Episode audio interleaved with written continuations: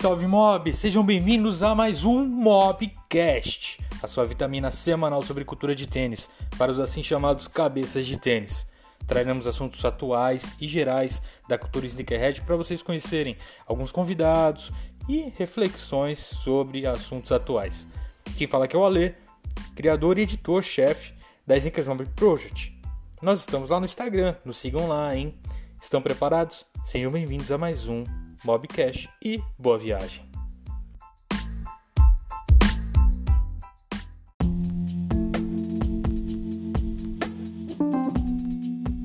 Esse é um novo momento no qual há muitos pedidos da galera no nosso IGTV pedindo para transformar todos os vídeos em podcast e a gente está trazendo todos os vídeos que foram uma sequência de lives que a gente tem feito com muitas pessoas dentro do cenário de tênis no Brasil, pessoas que já estão há muito tempo, tem muito para poder compartilhar de conhecimento com a gente. E esse é um primeiro, um primeiro podcast desse movimento de lives.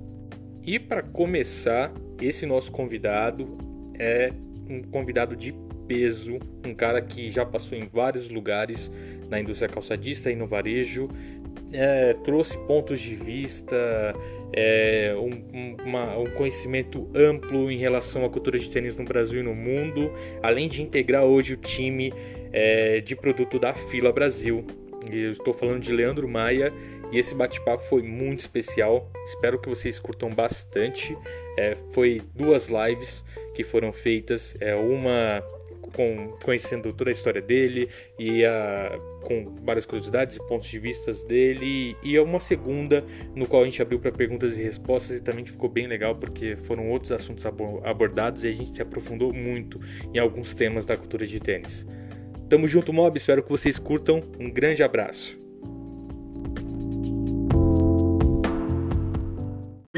Agora foi, hein? Que bom, agora foi. Agora que bom foi. poder falar contigo. Obrigado por, te, por me receber na sua página, cara. É isso. Obrigado a você aí pelo convite. E agora vai. Agora vai. Não, não tem problema, galera que tá vindo da página aqui pro Instagram do Lê Maia. É, depois eu vou salvar o IGTV lá na página, a gente vai poder compartilhar, vai ficar bem legal.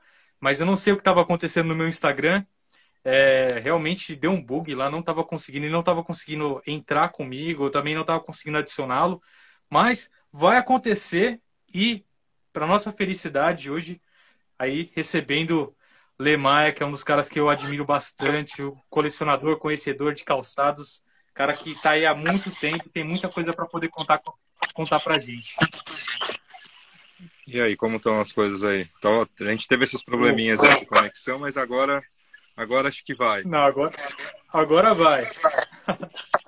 Agora vai. Aqui muita chuva. Tava até conversando com o pessoal na página que realmente aqui em São Paulo tá chovendo bastante. Aí, aí onde você tá também tá, deve estar tá chovendo bastante também.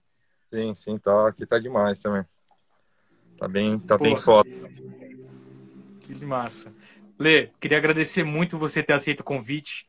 É, pô, muito bom ter você aqui na página, é, tá podendo bater esse papo com você.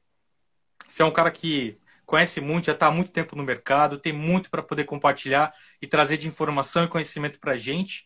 É, pô, imenso prazer. Eu queria muito que você se apresentasse. Quem é você, Leandro Maia? É, quais, qual foi sua trajetória? O que, que você faz hoje? Onde você atua hoje?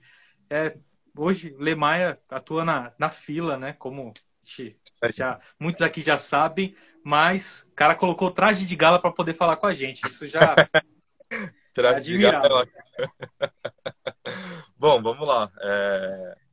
Para quem não me conhece, eu sou o Leandro Maia, né? Eu trabalho na fila na fila do Brasil tem pelo menos três anos e desde então o meu o meu foco lá dentro é cuidar um pouco é, do, de um pouco do direcionamento do, de calçado, dos produtos, do, em específico de produto calçado. É, tudo que rola tanto no BR, né, que é a, a fila aqui no Brasil atua na Latam toda, quanto a edição de importação, né, tudo que é calçado que é lançamento global, a gente também atua, está fazendo a seleção desses produtos aqui para o nosso cenário. E, bom, tô lá, já tem esses três anos. O, o, meu foco lá é lifestyle, então eu trabalho muito com essa parte de moda, toda essa parte, tanto do, do, dos calçados mais de posicionamento, que estão presentes em alguns, em alguns lojistas premium, quanto o calçado de moda um pouco mais popular, é, as colaborações. É, então eu estou envolvido em todo esse processo que é, é bem legal. Para quem gosta Pô, de tênis, né? É pra muito quem legal. Gosta de tênis né? Já, já tive a oportunidade de bater um papo várias vezes aqui na página com o Leandro, o cara que conhece bastante, é, sabe aí de várias histórias, é, várias referências também de mercado, isso é muito legal. Né? E, e você falando de fila, eu tenho uma recordação muito boa da última vez que eu estive no evento da fila, que foi do Disruptor. Uma linda festa que rolou de um modelo que realmente é, foi ovacionado pelo mercado, realmente ganhou o público né? E a fila ela ganhou o prêmio, se eu não me engano, 2018, 2018 foi. calçado do ano. Foi pela Footwear News, o a, Footwear News. foi eleita o calçado do a silhueta do ano é, em 2018. Então foi um grande marco para a marca, né? Porque foi um momento onde a gente conseguiu emplacar uma silhueta que já era global, que já, já tinha uma história, um calçado lá da década de 90 e que de repente ele voltou à tona e que ele também acabou sendo um grande precursor aí dessa onda dos calçados chunk, né? Que foi uma, uma, coisa, uma onda Sim. que pegou a gente. É, para quem era mais antenado, a gente já estava vendo isso, mas de repente a gente não esperava que isso ia se tornar o que se tornou, né? Que foi um. O que se tornou. Ah. Isso foi muito massa, porque isso daí realmente levou levou os calçados chunk para outro patamar. Isso daí envolveu muito o mercado. Aí desde outras marcas fazerem coisas também, né? Exato. Como já vinham, já vinham fazendo, como também aí é, outras lojas aí de segmento calçadista também fazendo vários modelos né, de solado robusto. É muita gente comentando aqui, muitos amigos. É, pessoal da Kickstory até mandou aqui, esse dia foi louco, esse dia do é, evento foi maluco. Esse dia, bom, a gente tem que, a gente deve muito a eles nesse evento, porque foram eles que fizeram o negócio acontecer aí. Os Total. E, cara, muita gente, quando eu soltei que a gente ia bater esse papo aqui, ia rolar live, muita gente falou assim, pô, conheço o, Le, o Lemaia, pô, da World Tennis, conheço o Lemaia desde cartel. Tipo, você Sim. já passou em vários lugares, né, que realmente são a gente lugares... É velho do varejo, né? A gente tá velho do varejo. eu trabalhei no varejo em diversos em diversos em diversas lojas aí que marcaram um pouco dessa história do, do calçado. Uh, em específico, assim, eu sempre acabei atuando em lojas que trabalhavam nesse segmento mais sneaker, então de calçados para colecionador e tudo mais. E quando isso, a gente nem sonhava que isso ia se tornar esse frenesi que se tornou nesses últimos anos. E, e foi muito louco porque foi uma coisa que aconteceu de uma maneira super orgânica, assim. Eu comecei cedo a, a, a começar a trabalhar e aí eu comecei a, a buscar alguns calçados que eu queria usar para o meu dia a dia, mas se eu conseguisse fazer mais de uma coisa uh, com o próprio produto. Então, eu queria, eu queria ter o tênis porque o tênis em si era foda, eu tinha toda essa questão de ter uma conexão com esse mercado de, bom, eu jogava basquete, cresci com todos os meus amigos andando de skate, então eu sempre tive nesse meio. E aí era aquilo, né? A gente novo, ah, quero ter o tênis foda, mas você não pode ter tudo que você quer. Então, eu comecei a, a me interessar muito por essa questão de caçar silhuetas, entender que silhuetas que eram. E aí com isso eu acabei entrando, eu entrei na primeira na minha primeira loja, na primeira loja que eu trabalhei, que deve ter uns 16 anos, eu sei que foi, faz bastante tempo. Que eu trabalhei inclusive com um cara que me ensinou bastante coisa, que é do que é do meio de até hoje, né, o Med. E e aí é, ele é engraçadíssimo. É, o Med, o Med é, é, o Med é foda ele me ensinou bastante coisa e tal. E aí, nisso, a gente, a, a gente trabalhou juntos numa, numa loja que era uma das, um dos primeiros pontos que vendeu Nike SB. Então, até eu tenho aqui um exemplar, que óbvio que não está não tá em, em, boas condições, mas de um dos dunks, um dos primeiros dunks nacionais. Um dos meus Caramba. primeiros. Eu, eu guardo também por conta disso. Então, um dos primeiros. Isso é 2014? 2014, 2004? 2004. 2004. É. 2004. Exato. Então, é, Eu lembro dessa época. É, foi nessa época onde, onde até a gente aprendeu meio que o que era reseller, né? Porque já tinha Marcos Pai comprando todos esses custom series que estavam começando a sair na época, todos esses calçados que eram exclusivos locais e que foram indo mundo afora e que virou esse hype todo. Sim, e aí depois, foi. passando em diversos, em diversos lugares, mas, por exemplo, como você citou, uh, a World Tennis, que é, lá atrás o Ricardo Burmaia, que é dono, da, é dono do grupo World Tennis, ele teve essa ideia de, junto com um dos sócios dele, abrir uma, uma bandeira que fosse de calçados para colecionador ou com calçados mais exclusivos e tudo mais. E aí ele resolveu, na época, antes dele abrir essa, essa bandeira, ele tinha comprado uma loja que chamava Oxto. Para quem é um pouco mais velho ali nesse início dos anos 2000, a Oxto foi uma das maiores lojas multimarcas que tinha, assim. Na época era normal você, você comprar produto em multimarca, né? Hoje em dia tem muito mais monomarca, mas na época tinha muito esse lance das multimarcas e é, eram caras que traziam muita, muitos produtos uh, pioneiros, assim. Então, quando começou esse frenesi dos calçados dos anos 70 e 80 de esporte, os caras já começaram a trabalhar com Adidas Originals, Puma, marcas desse segmento. E aí eles foram só é, melhorando isso. E aí, nesse, no meio desse caminho, o, o pessoal da World Tennis comprou. E como eles eram especializados em calçado e jeans, eles dividiram a loja em, dois, em, dois, em duas bandeiras. E uma delas era a World Tennis Classic, e, e aí, bom, quem conheceu o Willan, que você também já, já participou, ele já participou Sim. de uma live contigo aí da Converse, uh, eu conhecia lá até, inclusive, na época, sim, você encontrava Reebok Pump, você encontrava coisas que eram é, surreais de se encontrar em lojas como, como essa.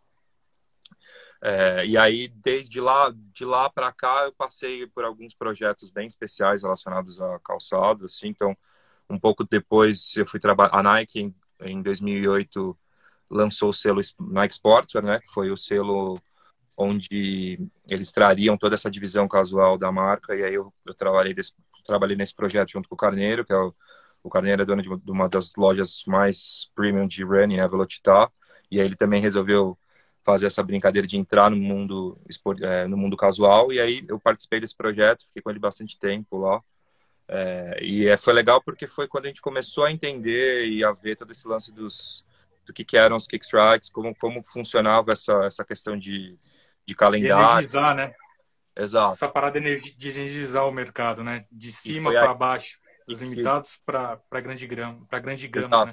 Você começa a entender um pouco sobre o legado das silhuetas, o quanto isso é importante e, e foi uma foi uma experiência muito bacana porque me ensinou bastante coisa em relação a exatamente você conseguir contar essas histórias, né? Que acho que é, hoje em dia a maior dificuldade das marcas é exatamente essa. Você tem muitas marcas têm arquivos gigantescos. Bom, eu trabalho na Fila. A Fila tem um, é uma, acho que é uma, das únicas marcas esportivas que tem um museu. Então a, a gente tem um museu sediado em Biella, na Itália, que é onde, onde é a cidade de fundação da marca, onde você tem todo o arquivo da marca, desde o produto físico até o, as amostras e catálogos tudo mais. Então, é, isso é bem rico e eu acho que é muito louco porque tem muitas marcas que, mesmo tendo isso, acabam utilizando silhuetas novas ou investindo em coisas novas.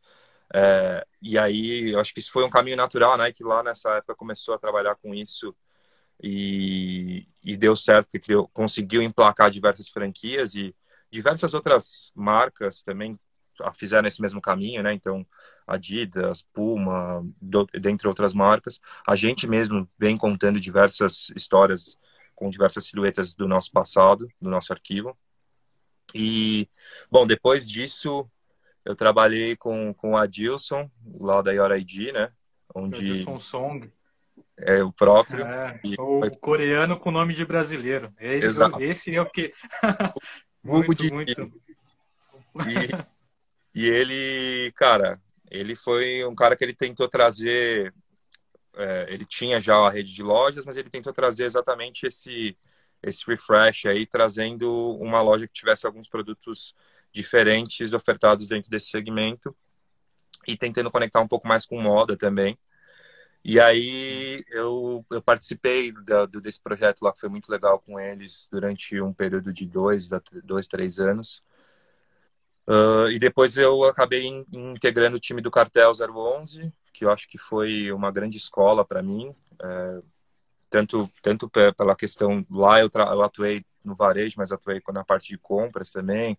Participei de diversos projetos junto com, com o Christian, que é um dos, um dos proprietários da, do, do, do cartel onde tive, a gente passou por diversas colaborações. É, o fato de a gente trabalhar lá teve esse, essa história com Nightclub e uh, diversas outras, outros, outras marcas esportivas ofertando produtos exclusivos. Inclusive, eu mesmo, depois que saí de lá, entrei na fila e a gente fez alguns lançamentos exclusivos lá. Um dos primeiros projetos colaborativos que eu, que eu tive o prazer de participar que foi o, a fila, o collab da fila com a Dermetropol, Uh, toda essa coleção foi exclusiva do cartel. Depois a gente teve a pop-up no São Paulo Fashion Week também, que ajudou bastante a ter umas paradas diferenciadas. Essa foi estrondosa. Essa, essa foi estrondosa. Foi Legal. Estrondosa. E aí de lá eu acabei, bom, nesse, nesse meio tempo aí a gente tinha uma. Enquanto eu estava como comprador lá no, no cartel, a gente tinha um namoro entre cartel e fila, e aí eu conheci o pessoal da marca uh, através de lá. E aí foi muito louco porque eu, o, na época a gente estava dividido entre, entre o caminho de dois projetos. E dentro desse caminho dos dois projetos aí, é, eu acabei tentando entender melhor um, do segundo caminho e fui e fui conhecer a instalação da, da marca. A marca a marca hoje ela ela é de um grupo, né? Esse grupo tem diversas fábricas e atua no ramo fabril, mas ela, ela tem duas marcas no qual ela, ela cuida aqui no Brasil. E aí eu fui entender o negócio, fui ver como funcionava e tudo mais, e tentar também é, esterçar um pouco mais esse lance desse nosso relacionamento e conseguir estreitar a ideia da colaboração. E, e aí não, acabou que no final a gente não, não fechou o negócio entre cartel e fila ainda, quem sabe isso não aconteça. Ah. Mas mas e a, logo em seguida esse esse projeto acabou se tornando uma das primeiras coleções que eu acabei desenvolvendo lá dentro, que foi um projeto para mim foi muito legal, foi um projeto que eu brinco que hoje em dia ele não ele não faria tanto sentido quanto na época. É, mas que hoje ele acaba sendo tão fresco quanto pós-pandemia, com esse lance de da gente querer produtos locais e tudo mais, que foi a história de um, de um projeto chamado Fila Família, onde a gente fez a gente fez com todos quatro silhuetas da marca, é, uma retro de basquete, uma retro de uma retro de running retro e uma retro de fitness, uh, todas nas cores originais da marca, então no branco, azul e vermelho. E depois a gente fez uh, as mesmas silhuetas em três tons, uh, no preto, no branco e no tanque, aquele tom de couro natural. E essa questão do, do fila família, é, é, fila família, ele pega muito nessa questão do heritage, mais, mais ou menos essa linha ou não? Sim, a, a, ideia era exatamente essa. A ideia da coleção família era o quê? A gente tinha a coleção de heritage, que é, são, são os calçados da Global, né, a coleção global mas a gente tinha que, de alguma maneira, conseguir é, produzir silhuetas aqui e produzindo as silhuetas aqui, a gente conseguiria ter uma proximidade melhor para fazer colaborações com, com, todo essa, com todo o mercado brasileiro. Então, a ideia de fazer isso foi exatamente esse. É, conseguir trazer, reproduzir silhuetas aqui ou pegar silhuetas que a gente acha que tem um fit melhor com o nosso, com o nosso Brasil e bom, nosso Latam como um todo e conseguir trabalhar com essas silhuetas exclusivas aqui. E aí, um grande diferencial da coleção era o que? É, a gente sabe que uma, uma, boa parte das nossas fábricas são no Sul, e o Sul é um dos maiores polos calçadistas que se tem na América Latina. Sim, muita é, história.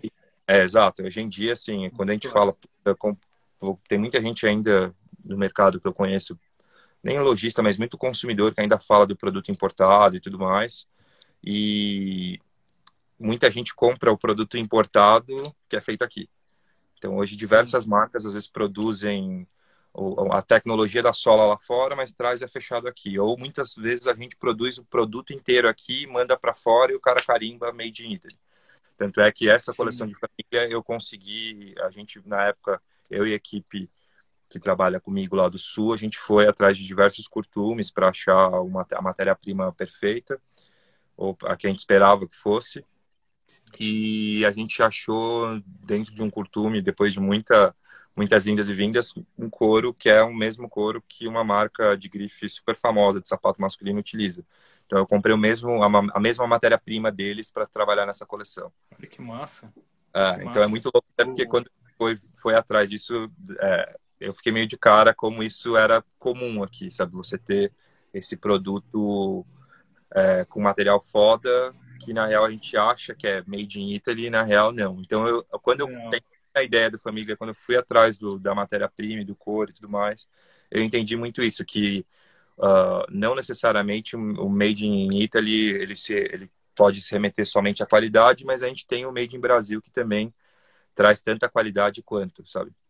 Sim, eu tive, eu tive a oportunidade de falar com algumas pessoas no Sul, né, de porque lá tem vários polos Fabris, é, várias unidades de negócio lá no Sul que realmente entrega muita qualidade, mas hoje tem um lugar lá em Minas que realmente é um lugar que o pessoal chama de mais ou menos a China brasileira, que lá são produzidos muitos calçados de extrema qualidade, lá você consegue fazer muita coisa legal. Até muitas empresas de, fabricação de calçados migraram do Sul para fabricarem lá em Minas, até por algum benefício fiscal também nesse sentido. Mas é muito legal. Olha quem tá aqui, o Marcelo. A gente É. falou de a gente falou de você quase agora, Med. Quase agora a gente falou de você. Pois é. E você falou também de lojas, né? Eu lembro muito é, aí a questão da World Tennis Classics. Eu fui muito à loja é, aí nos anos 2000. Eu lembro muito disso. Eu lembro muito das mudanças é, de quando eram somente nos varejistas. Aí eram, os tênis chegavam em todos os varejistas, alguns na verdade, né? Mas Sim. não tinha uma parada de uma sneaker shop, né? Igual a gente tem hoje aqui em São Paulo, É. né? Lojas especializadas não eram. E aí a gente, eu vi essa mudança de World, é, World Classic Tênis, né? E aí depois a, Don, é, a Doc Dog, que tive a oportunidade de conhecer na época também, que era um outro patamar, que tipo, você chegava lá e falava, nossa, né? E as coisas especiais que, a, por exemplo, a Maze e a Oraidi vieram fazendo, a Guadalupe, né? E hoje a gente tem um mercado que é especialista nisso, né? A gente tem lojas aqui, Consorte, lojas para trazer peças especiais, por exemplo, da fila, né? A Cartel também. Pô, isso é, isso é mágico, né? A gente vive um momento muito feliz aqui no Brasil quanto a produto. Sim, total. Acho que cada vez mais esse lance de que é, a gente não tem acesso aos produtos, realmente a gente não tem acesso a, a produtos que são exclusivos, às vezes, locais. Agora, o resto, cara, pelo menos 70%, 80% do que as marcas ofer ofertam no mercado, a gente tem acesso. Então, acho que a gente não pode reclamar tanto disso, porque, sei lá, cinco anos atrás já começou a dar uma aquecida, né? Cinco anos atrás a gente teve o Nike Lab bem forte, algumas marcas trazendo a Converse com First String, trazendo Margiela, coisas especiais. E agora, hoje em dia, assim, não dá para se comprar tudo, né? A gente tem que escolher o que a gente quer comprar. Porque a gente tem que é escolher tanta- o que a gente quer comprar. lançamento, às vezes, na semana, que, cara, é, é impossível. É impossível você conseguir acompanhar tudo. Não, hoje é, hoje você tem que ter muito foco, muito foco porque e hoje não dá para chorar, hoje não dá para chorar que você perdeu Não. alguma coisa, que amanhã já vai aparecer uma outra coisa que com certeza você vai ter a oportunidade de, de ir atrás também, que você vai gostar. Nunca É. dá para falar que você não você perdeu alguma coisa, porque na real sempre vai aparecer mais alguma coisa que você queira. Então, Total. Muito Hoje não bem. dá nem tempo de chorar. exato. Dá nem tempo de chorar. E, Lê, queria continuar essa, essa apresentação, é, seu histórico profissional e todas as passagens suas são incríveis, cara. É, isso mostra o quanto você pôde levar do seu, seu repertório, né, da, do varejo, né, de todas as passagens suas hoje, na sua visão na fila. E falando de visão, me explica esse negócio. Me explica esse Me explica esse negócio de ser daltônico. Como que é ser daltônico dentro da divisão de produtos, no qual você precisa mesmo ter um olhar apurado quanto a cores e diferenças. Isso ajuda, isso é o seu diferencial, é o supra-sumo, né? É aquela diferença que Cara, tem. tal- talvez seja, talvez seja, porque assim, óbvio que lá né, a gente tem na equipe uma pessoa que é responsável só por cor e que a gente acaba trabalhando junto, é, selecionando cores, mas óbvio que é uma pessoa especialista nisso, então ela traz diversos inputs e tudo mais. Mas toda essa parte de cor, é, você a gente acaba absorvendo muito da ten, de tendências, a gente acaba, como eu vivo tendo que pesquisar sobre isso, eu acabo conseguindo ter essa percepção das cores, mas é uma coisa muito louca porque eu, eu detectei isso há alguns anos, alguns bons anos atrás, quando eu iniciei no varejo, que eu, come, eu começava a sentir dificuldade de enxergar a cor do produto. E, é. e para mim foi muito louco porque, assim, é uma coisa que você nunca ia imaginar que, sei lá, eu pelo menos pensava que era algo que eu nunca ia, nunca ia me atrapalhar. E depois de alguns anos, eu sempre acabei trabalhando com cor. Por trabalhar em calçado, é, quem trabalhou em loja e tudo mais sabe muito bem que uh, os códigos do produto, os três últimos códigos normalmente são que são os códigos de cor, são combinações de, de cores da cartela da Pantone. Então, lá atrás eu, eu, tive um pouco mais de contato com a Pantone até, inclusive por conta de uma marca esportiva também, a, a acho que faz uns, puta, nem sei quanto tempo, mas tem pelo menos uns, uns 15 anos, 14 anos, sei lá. A New Balance tinha feito uma colaboração com a Pantone, com o 574. Eu lembro que foi na mesma época que saiu o 574 e o, e o New Balance DNMs. E eu não me lembro exatamente onde eu trabalhava na época, mas eu sei que a New Balance me mandou esse produto. E que era um produto, na época não tinha tanto materiais muito diferentes. E esse calçado ele é todo branco é um 574 todo branco, mas ele é todo com uma película furta-cor no produto. Então, é uma coisa que você consegue enxergar diversas cores aí. E, e aí, para mim, foi louco porque foi dali que eu comecei a entender um pouco como é que funcionava esse lance de combinação de cor. cor. Na real, para pro, pro, trabalhar até em, como lojista mesmo, é, se você pegar as combinações de cor, muita, muitas, muitas pessoas já, já tratam o produto pelo nome da cor, né? Então, hoje você vai numa loja e o cara já sabe. Todo, primeiro que hoje em dia a maioria das cores tem um nickname, né? Tem um subnome aí que já é famoso, mas algumas combinações de cor, mas algumas cores são super simples aí. E, e aí eu fui aprendendo através disso, eu fiz, eu fiz alguns testes e a própria, na época até eu conheci um pessoal da Pantone que me ensinou, daqui do Brasil, que eles me ensinaram algumas, alguns testes e tudo mais. E eu fui trabalhando meio que o meu erro. Então, hoje, quando eu trabalho com pesquisas, eu acabo enxergando a cor X, que eu sei que eu não enxergo aquela cor, mas eu já automaticamente tento enxergar ela com uma cor correta. Então, é meio que subconsciente, assim. Que e... maluco isso, cara. Que legal. é muito louco isso. Sei lá, ah, puta, jaqueta azul é roxa, mas eu sei que é azul. Eu enxergo roxo, mas eu, eu sei que é azul. Então, isso que é, é muito louco. isso e, é muito louco. E é, é legal até que, assim, por exemplo, na própria fila mesmo, quando a gente começou a trabalhar com essa, essa coleção família, que era tudo monocromático, né? Você trabalha com diversos matérias-primas da mesma cor. E óbvio, não é porque você vai passar o Pantone da cor X que todos, todos os materiais vão bater. E era muito louco que aí para você tentar detectar a cor, você tem uma você tem todo um esquema é, de teste de cor numa caixa isolada branca e tudo mais. E e para mim foi muito louco porque eu consegui enxergar as coisas a olho nu.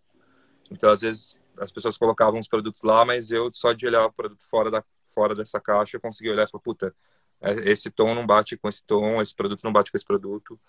E foi muito louco. É, é uma coisa muito louca. Que massa, cara. É, pô, eu acho que trabalhar na área de produto e ter dificuldade com cor, assim, de encontrar cor, deve ser uma coisa muito, muito diferente, né? E, mas é legal a forma como você consegue encaixar isso, né, dentro da, dentro da sua dificuldade, justamente, né? Eu falo assim, eu, eu reconheço minha falha, mas eu consigo encaixar ali para poder trabalhar isso. Isso é muito legal. Essa questão de ter as escalas Pantone e saber identificar, né? Como você falou da New Balance, a New Balance, ela, acho que ela ajuda muito nesse sentido, porque a New Sim. Balance traz o código inteiro do que você vai receber no nome do modelo. Então você não, não tem erro. Sabendo, não tem erro, não tem erro. Tá tudo ali, desde, desde a pronação para ser masculino, feminino, cor, tá tudo ali, né? Exato. Muito legal. E, Muito legal. bom, e aí eu fui aprendendo, como eu falei para você, assim, hoje a gente, dentro da equipe, tem uma pessoa responsável por isso, tem mais de uma pessoa até que, que, que trabalham com essa questão de cor, mas como a gente acaba trabalhando com pesquisa, a gente acaba direcionando algumas cores específicas e, é óbvio, ela, ela também, essa pessoa traz esses inputs, até porque é uma pessoa bem focada nisso. Mas a gente Sim. acaba, é, é automático, às vezes você pega um projeto no qual você desenvolve, você quer, você quer fazer parte do, do início ao fim, né? Então, é normal você ter esse, esses apegos por isso. ah, muito massa. Muito legal essa curiosidade, Leandro. Já, já chegou a trocar, tro pegar o look errado no guarda-roupa já com cores muito. e aí, tipo. Principalmente mais novo. Principalmente mais novo. Cara, era é, foda, porque tinham algumas. algumas. Por exemplo, eu sempre, eu sempre usei muito. Depois, depois que eu dei essas gafes com cores, eu parei de usar muita cor e só usei. Na, na real, hoje em dia, quem me conhece sabe que eu uso muito preto, eu uso muito marinho. É, por conta até dos calçados, eu sempre usei muito calçado é, colorido, nunca tive problema com isso, então eu sempre tive calçado de todo tipo de cor aqui. É, mas a roupa eu sempre tentei apostar no preto ou no marinho, porque já não dá é, lá atrás eu já, já dei umas gafes. Que legal. Que roxo por marinho, uns verde por marrom. Então, oh. para não dar essa, não sair parecendo um patati não, patatá não. na rua, eu falei, vamos parar com isso aí que. Vamos parar com isso aí, né? Né? E Lê, queria que você falasse pra gente assim, quais são as suas influências e as suas referências quando você fala de calçado, né? Para você, dentro da sua coleção, o que, que você opta? É, você trouxe referências de alguém, de algum designer que você gosta?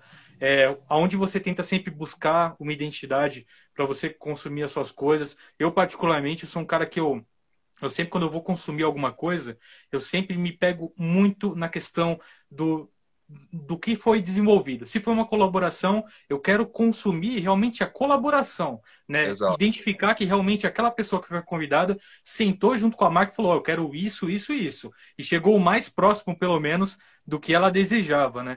Ou então, quando é um modelo de entrega da marca com uma, um propósito, realmente saber quem desenhou, tal. Eu tenho essa preocupação, né? Sim. Você, como que você segue nessa linha para definir como que você gosta, como que, que te influenciou, como que você consome isso?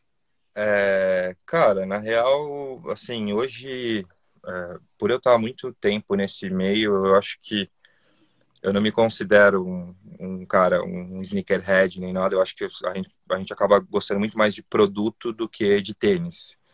E... Eu nunca. Eu, ó, você já é a quarta pessoa que eu convido aqui e as quatro falam: não, eu não sou sneakerhead. é, porque sei lá, hoje em dia para mim não é uma coisa. Exatamente o que a gente estava falando sobre essa questão do, do, do, consumo louco de querer comprar tênis toda semana. Eu não tenho mais essa essa vai essa pilha.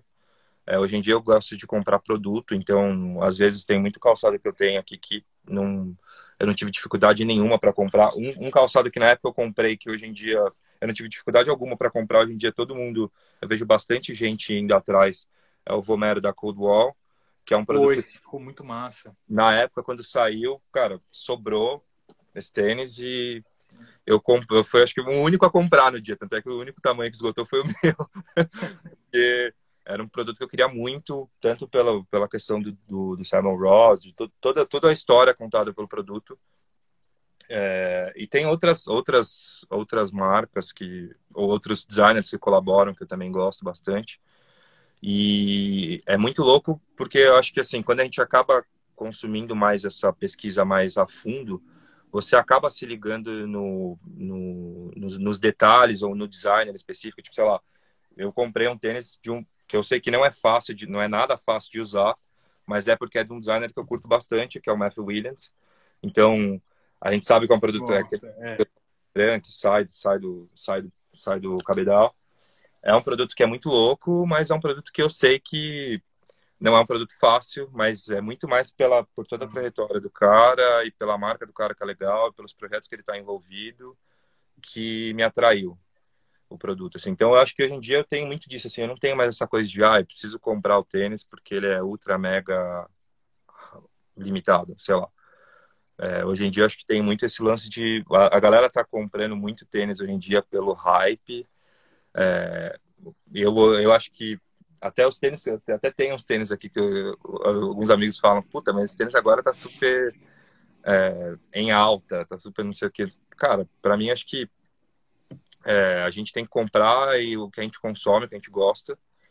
Mas eu, hoje em dia não entro mais nessa pilha. Tipo, eu acho que calçado foi feito para usar mesmo. Eu tenho eu até eu tava falando com um amigo meu esses dias do dos, dos Dunks, a volta dos Dunks. Eu tenho o Jeff, o Jeff Staple assinar, autografado por ele, mas o autógrafo já tá, tipo, saindo aqui na parte traseira. Porque, cara, o tênis foi feito para usar.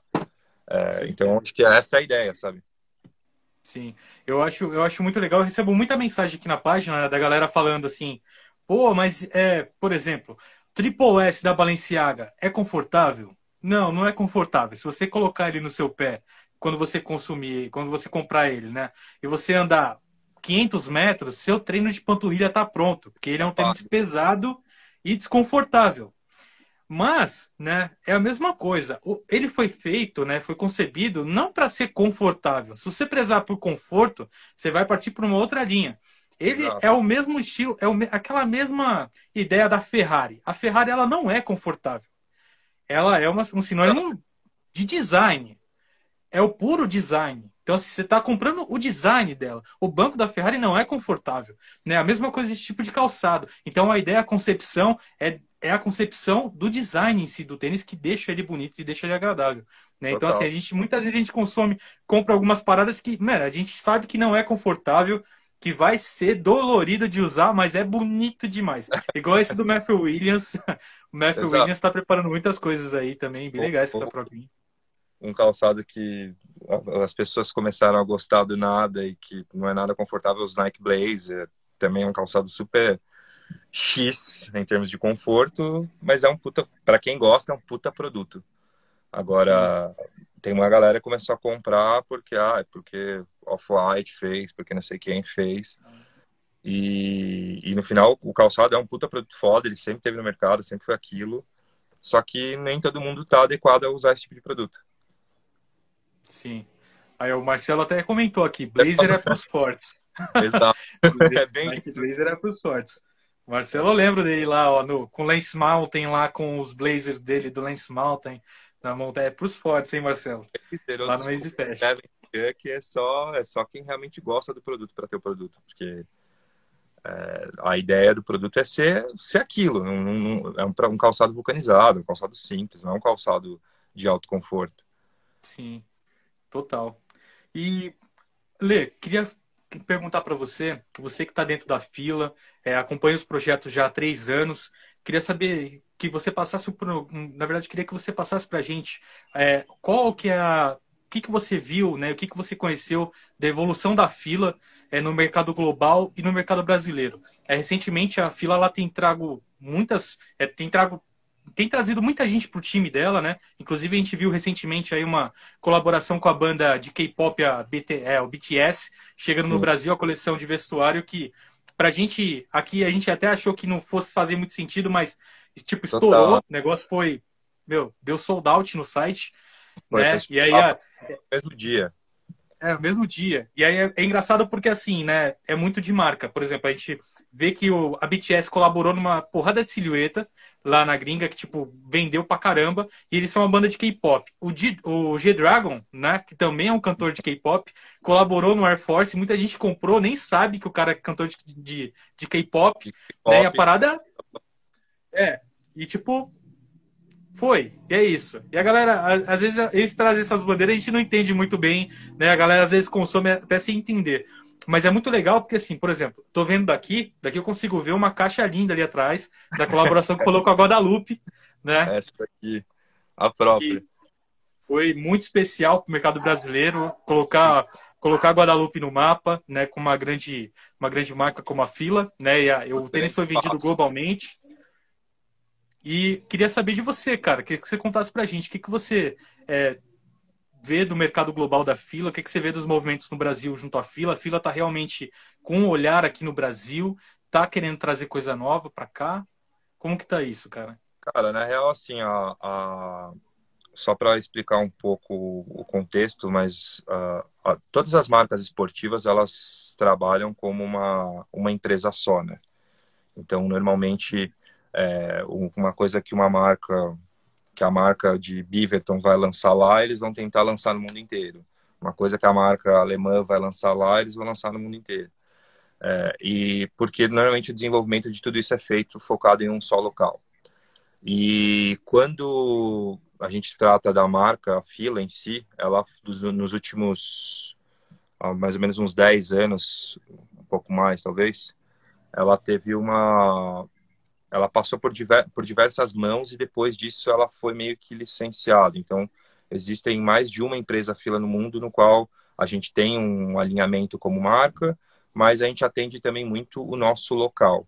Então, é, alguns focos específicos para o nosso local. E, e para a gente foi muito louco, porque eu, eu, bem na época que eu entrei na marca, como eu falei para você, eu estava antes no cartel, e o meu interesse na, na fila em si era porque eu já estava vendo esse movimento é, acontecer ali a partir de 2016, com a volta do Disruptor. O Disruptor, na real, ele nunca saiu de linha praticamente. Não. É, é, ele Só sempre... ganhou até novas versões. Ganhou Exato. novas versões. Teve a venda no mercado, mas ele era um calçado que era classificado como linha branca, então era um calçado de workwear, de trabalho. E aí, nos últimos anos, uh, de 2014, 15 até chegar em 16, ele teve essa ascensão no mercado de moda. Uh, e o grande passo para a marca foi uma, a parceria que a gente fez, uh, primeiro com um lojista estratégico, que é a Urban Outfitters. Então, a Urban Outfitters, para quem não conhece, é uma das maiores uh, redes de loja de moda, não é bem pop, mas também não é só teenager, mas moda fast fashion, vai, é quase um fast fashion um pouco mais cool. Uh, e pra gente na época isso fez, acho que fez super sentido, tanto é que a marca tá até hoje em parceria com eles. E aí em 2016 para 17, se eu não me engano, foi onde saiu essa essa camiseta no, que você tá usando aí do Gosha Rubinski, então foi quando eles pegaram é, o Gosha, que é um estilista russo que hoje em dia ele faz parte do time da Garçons, para trabalhar com eles no, em algumas releituras de silhuetas. E foi a história foi iniciada ali no, no, no nosso no nosso retro de Kurt, né, nos calçados retro de tênis, de tênis o esporte. E da, desde então, a própria Urban Outfitters na época entrou com uma coleção também toda inspirada nos calçados de, de tênis da década de 80, nas jaquetas na 70, que é a jaqueta do, do Bjorn Borg, que é o nosso, um dos embaixadores da marca.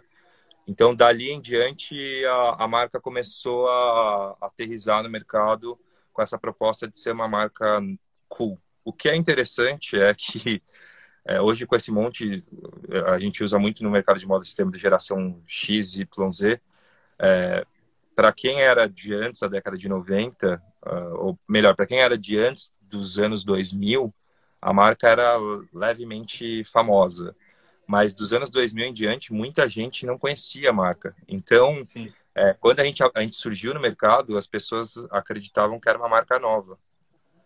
Quando a gente ressurgiu Sim. forte no mercado de moda, muita gente acreditou que era uma marca nova. Tanto é que foi na época onde começou esse boom das marcas italianas. Então, Fila, Sergio Tacchini, Capa, todas essas marcas de esportes começaram a, a ter uma força muito forte ali e com isso a gente começou a ter um, um grande destaque, exatamente por ter esses, esses, essas dentro do nosso mercado, a gente conseguir trabalhar com diversas cenas ali. Então teve o Gosha, mas estava tendo o Urban, então você tinha um produto que só vendia na Dover Street Market, que era de difícil acesso, mas você tinha um produto na Urban que era mais é, é politizado. E, e aí quando a gente falando de Brasil, assim, quando a gente começou a, a entrar nesse mercado de moda aqui, principalmente, é, foi uma coisa que foi muito bem aceita, porque eu acho que todo mundo que trabalha nesse mercado, então o pessoal, todos os lojistas aí, Oraidi, Guadalupe, Cartel, diversas outras lojas também, aí, Sense, é, os caras começaram a entender que a, o, esse novo consumidor ele estava ele está super apto e preparado a não ficar na mão das majors, das marcas maiores. Então, cada vez mais, acho que eu vejo você postando bastante coisa de marcas como Reebok, Puma, Converse, uh, marcas até mais, besides K-Swiss, Sergio Tacchini.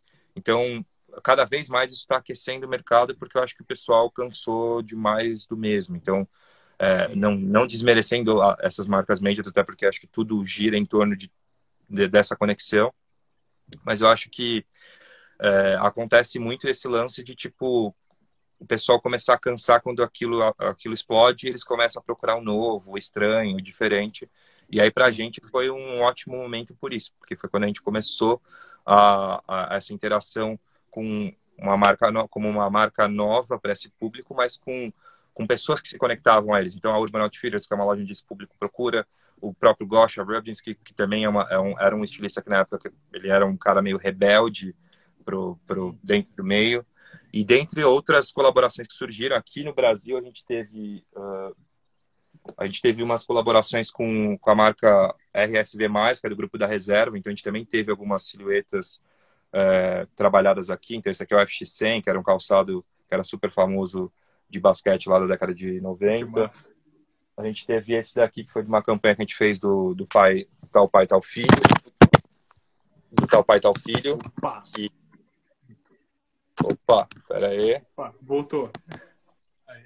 Voltou do tal pai tal filho, que foi uma uma coleção que a gente fez é, em parceria com o pessoal da RSV lá, onde era o desenho praticamente da criança e aí o pai que incorporava, né? Porque normalmente quando a gente fala de pai e filho, a gente sempre pega o pai e o filho é um mini, é a versão mini do pai. Dessa vez a gente resolveu fazer o contrário, então um calçado com cores é, inspirado nas cores primárias, de ser e tudo mais o Dero Metropol, que eu mostrei para vocês, que trabalhava com essa questão de jacar, mas teve umas versões desse produto em veludo. Não era um produto retrô, era um produto de treino, porque a coleção era meio híbrida também.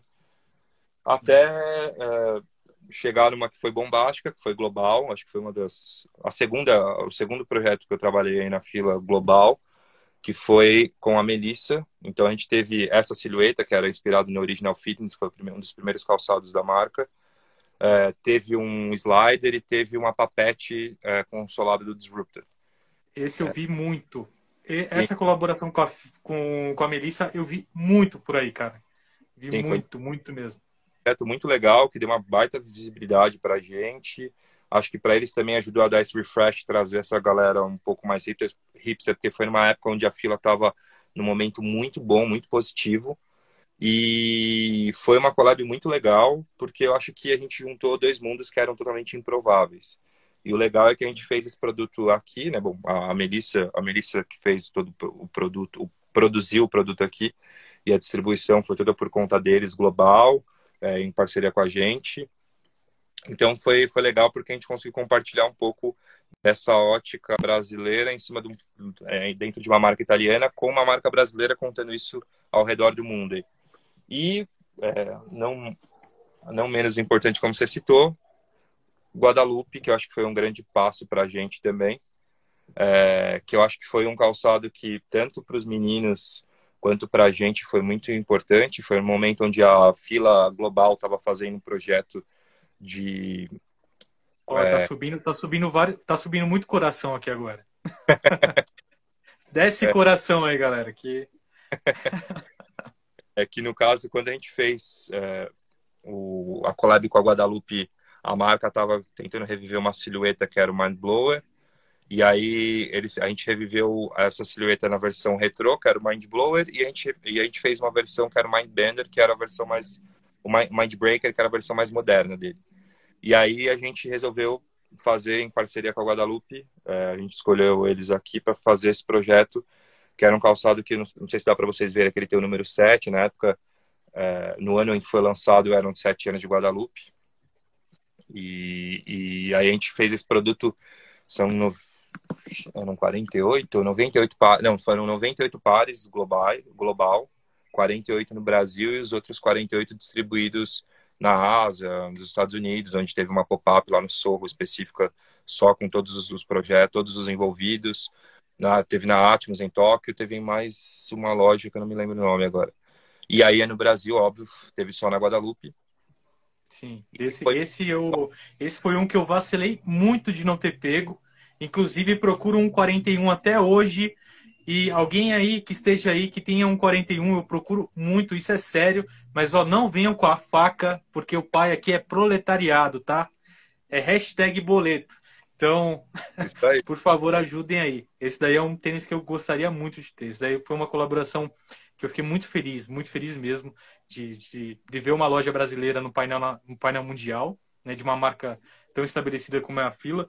E aí você falou em alguns, alguns detalhes também, né, a questão da, de quando a, a Fila retornou para o Brasil, né, também, nessa questão do histórico, é, eu lembro muito que as pessoas que têm mais de 40 anos com quem eu falava, né, falam assim, pô, fila, tal, né, é o italianinho, né, o italianinho, lá dos anos 90, 80, né, e tinha muito, meu, e era uma parada que era meio, tipo, era o luxo, né, a fila naquela época era o luxo dos calçados, assim, né, e aí ficou uma parada que foi um hiato, mesmo aí, os anos 2000, ele, ela voltou, né, voltou com fôlego, e hoje tá aí a todo vapor, né, cara.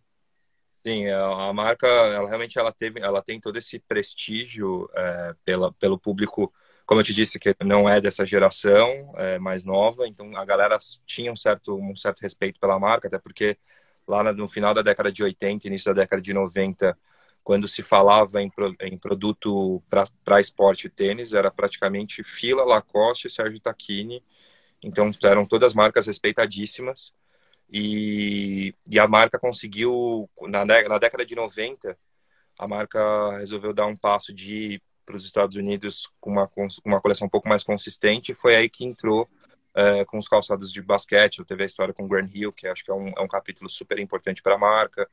Uh, teve a construção de silhuetas retrôs, então teve o caso do, do Venom, que foi um calçado que foi lançado lá em 1996, que foi super importante para a marca. E para quem não sabe, essa silhueta é o Venom, é, que foi uma silhueta que para a marca na época foi super importante. É, esse daqui é uma, é uma, uma colorway específica, exclusiva lá da, da. O Ronnie, ano passado, fez é, essa cor branco, azul e vermelho e, o, e uma outra cor que é um creme, é um fila cream. E essa, é, esse, essa versão dele não é toda em mesh, é, ele é toda em couro, na real, né, como original. E daí em diante a marca foi só a marca teve um capítulo de motorsport que foi muito legal ali no final dos final dos anos 90, do meio para o final dos anos 90, teve bastante coisa ali que foi muito muito foda. Muito e, e para o Brasil acho que teve teve bastante marco, é, com, de, principalmente no esporte tênis, porque a gente sempre teve aqui do nosso lado o Menigene como um, um grande embaixador da marca. E, e para mim, eu acho que a, a, marca cada vez mais ela conseguiu ganhar o destaque é, por conta exatamente dessa coisa da, da elegância italiana, de toda essa dessa coisa que a, a bagagem da marca traz. Né? Quando você fala, a fila ano que vem está fazendo 110 anos, então acho que é legal compartilhar isso com vocês, porque vocês vão ver bastante coisa ano que vem da marca, é, principalmente local, de colaborações, de projetos especiais e tudo mais. Oh, isso, isso acho que faz parte, né? A gente tem que contar a história e a melhor do que contar a história da marca como global, você tem que contar dela local, né? Então, com as pessoas que ajudam a construir esse cenário aqui é, no Brasil. Então, acho que vai ser muito, vai ser bem, bem legal isso, porque cada vez mais a marca, é, diferente de algumas marcas que a gente viu é, no mercado reaparecendo e sumindo, a gente, a gente nunca saiu do mercado, mas a gente teve nossos altos e baixos, como acho que toda marca tem. É, mas a gente conseguiu ficar agora, principalmente nesse mercado de moda. Sim. Foi bem, bem importante, assim. Sim. É, esse é um papo sempre muito é muito que conecta muito, né? Até porque a gente, como a gente vive essa atmosfera, né, da cultura de tênis que vem de fora, né? Então a gente tem aqui duas histórias. Isso aí foi até um papo que eu tive na minha última live, que é, foi um ponto de vista muito legal que o Chris FX trouxe pra gente, que é assim, a gente tem duas histórias. Mas a gente tem a história que veio lá de fora, que é a história que a gente conhece hoje por, pelo meio de acesso à informação e tudo, né? Dos conceitos que vem, por exemplo, do Jordan, as histórias é, dos modelos de alpinismo, os modelos é, que estão vindo na coleção da fila de da fila de montanhismo, por exemplo, né? as conexões de história com essas pessoas. Então a gente sabe que teve um momento e tem um tem a história, tem o storytelling envolvido por que que acontece, né? Mas a gente não tem a nossa história que a nossa história a gente está escrevendo agora. Tipo, por exemplo, daqui a 20 anos, né, a gente vai estar tá falando com pessoas que viveram esse momento e a pessoa vai falar: pô, eu lembro de quando rolou aquele drop na Guadalupe, do tênis, da fila, que foi poda, tal, não sei o que. Vai ter pessoas que vai, vão ter esses modelos e é uma história nossa, é um DNA no, nosso, um marco nosso. Esse é o legal. Sabe que agora a gente está no momento que a gente está escrevendo as nossas histórias também, né? Em conexão com o, mundo, né? Sim, Isso é, é muito massa. é a questão do, do legado, né? Você acaba construindo um legado. Então, assim, a, toda marca ela tem um legado a ser, a ser é, construído, mas é muito legal quando você consegue enraizar isso em alguns locais. Né? Então, da mesma maneira que, sei lá, outras marcas já fizeram colaborações específicas com alguns lojistas brasileiros, para a gente é muito legal porque foi um momento onde a gente estava é, a gente tinha uma silhueta que era Disruptor estava bombando, mas a gente estava falando de uma outra silhueta que depois de um tempo ela começou a acontecer e todo esse lance dos, dos calçados de running retrô também que é, sempre foram super bem aceitos pelo consumidor brasileiro. Então acho que foi muito legal por isso, porque eu acho que deu esse upgrade é, em como contar essa história. É o que você falou hoje, o próprio produto Guadalupe, é, Melissa, vão, vão ser produtos que vão ficar para a história é, por toda a história da marca local, né? Isso é, isso é o mais louco. Com certeza. E, ó, a galera já estava aqui comentando aqui, o pessoal da Kickstarter comentou sobre o T1. E esse, o Fila T1, realmente, o Fila Olha, T1 é um modelo. Aí, ó. Dessa collab sua aí, do, do Gosha. Do Gosha. E, e, mas para mim é um calçado muito legal. É um calçado. Eu sempre gostei desses calçados com esse shape mais cut. Tô com essa inspiração em tênis, basquete, skate. É, eu sempre curti muito esse, esse tipo de silhueta. E, e para mim foi, foi importante você tocar nesse assunto, até porque eu acho que cada vez mais a gente vem falando nesses últimos anos de chunk e de calçado bold e tudo mais. E eu vejo cada vez mais essa, essa onda dos calçados vulcanizados e autoclave. a gente teve agora recentemente aquele tênis que foi a colaboração do Mihara. Sim. Coleção. Que, meu, para quem conhece o Mihara, o, o, tênis ficou incrível, né? E foi da fila, foi da fila Japan, ficou somente lá, né? Infelizmente, espero que você me dê uma outra de falar assim: "Não, Lê, não, Lê, vem para cá. Fica aqui". é, mas foi uma parada, foi uma parada que ficou lá e muito bonita. Eu, fiquei, eu achei o tênis muito bonito e o Fila T1 também do aniversário de 25 anos é, do álbum do Notorious Big, que também foi um tênis foi um puta tênis foda. Mas, cara, assim, o que eu posso dar como spoiler é que a gente, a gente vai ter bastante coisa de Kurt aí no, nesse próximo ano e, e que eu acho que cada vez mais a gente tá como toda como tudo na moda e na história cíclica a gente vai começar a reviver algumas coisas uh, no qual a gente já trabalhou de Kurt. E eu acho que vai ser bem vai ser bem maneiro a gente começar a ver é, essa volta desses calçados que eram calçados muito a cara. Quando a gente fala de hip hop nos anos 80 e 90, muita gente lembra de diversas marcas esportivas, mas esses calçados em específico, é, não, muita gente faz alusão é, dos calçados do Grand Hill Black e tal, mas na real a galera usava muito uh, esses calçados Kurt, tipo ter um mid, o original tênis, original tênis que é esse produto aqui, que foi o primeiro calçado de tênis da marca. E, muito, então, esses produtos, assim, tanto a galera do hip hop quanto até brinco, a galera da máfia italiana usava bastante. Então, eram, eram calçados que, que eles fizeram bastante história, assim. Sim. É, eu até, até te, cheguei a te mandar uma foto, porque tem uma foto do, do Tupac com, com, uma, com um fila nos pés, um modelo que eu não encontrei. Esse daí ainda está aqui para a gente poder fazer a busca do que tênis é esse. Que esse tênis Sim. eu não encontrei mesmo. Já descobri que tênis é esse. Isso vai ser legal colocar no que tênis é esse. A gente vai descobrir. Calma que... Calma que a gente vai descobrir. A gente vai descobrir. E, Lê, agora chegou o momento de você falar seus modelos que você mais gosta e alguns grails ainda que você tá anotado aí na listinha e que você, puta meu, esse tênis ainda eu quero muito ter e um dia eu vou ter ainda se o tempo não levar antes, né? Porque se for solado de. Cara, se for solado de PU, a hidrólise, a hidrólise vai embora. Um dos grails que eu mais gostaria de ter, assim, eu, eu mostrei mais cedo esses dunks que por coincidência, que não é só coincidência, tem as cores do preto e vermelho. É... Mas um tênis que eu sempre quis ter, é, inclusive é, eu sempre compro calça, os calçados que eu compro, eu sempre acabo marcando na sacola por fora a data que eu compro, porque se eu, eu deixo empilhado eles na sacola mesmo, porque se eu não usar, eu acabo tentando me desfazer e vender, porque hoje em dia eu não tenho mais esse apego de tipo, ah, eu preciso ter tal produto. E aí eu fiz, eu, eu comprei algum no, em 2016 quando teve o lançamento o Brad, que é um calçado que eu sempre quis ter. Esse, eu acho que é a vez que eu tiro ele da caixa, eu nunca, nunca usei o produto até. É, tá na tag ainda. É, tá, tá, tá com tá tudo aqui. Tá com a tag. Eu, é um dos produtos que eu, que eu mais queria ter. Depois eu queria ter o Royal, é óbvio, mas com o tempo, cara, eu acabei focando só nesse. Até zoei com a galera esse ano. Falei, puta, eu vou usar no meu aniversário desse ano. Mas com a pandemia não deixaram. Com então, a pandemia não deixaram. classificar esse aniversário desse ano, vou usar o ano que vem. e tá, acho que é um... tá agendado, hein? É, eu acho que é um dos calçados que eu mais, eu mais queria ter, assim. Uh, mas hoje em dia o que eu uso bastante, assim, lógico, tem toda, toda a parte de fila que, que a gente, além de eu usar por eu gostar e por estar envolvido no projeto, tem uma questão também de teste. Uh, mas quando eu não tô com. Tem, um dos calçados mais que eu mais gosto da fila, acho que sem sombra de dúvidas, uh, é o 1911, que é um calçado com uma sacarinha de running retrô. Sim. Então ele é meio desconstruído é um calçado bem, bem típico desses da década de 80.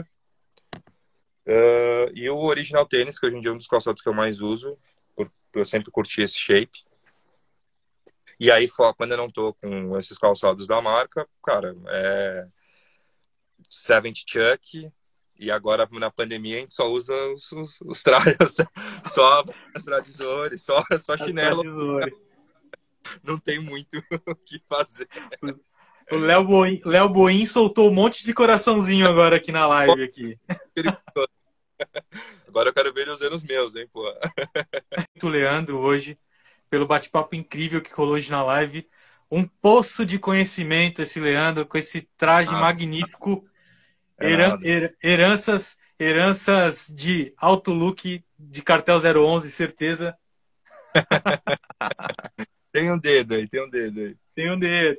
Esse, esse ainda é segredo, esse ainda é segredo. e Lê, muito obrigado por ter aceito o nosso convite. Agradecer você aí pelo convite também, de poder falar um pouco sobre a minha pessoa, sobre a marca. E você saiu de novo. tá difícil. Tá difícil, gente. Espera aí que a gente vai, a gente vai finalizar direito. Vamos ver. Agora apareceu? Não, você continua não aparecendo. Eu acho, eu acho que é a conexão, cara. Eu acho. Tô achando que é um problema de conexão meu também. Deixa eu tentar.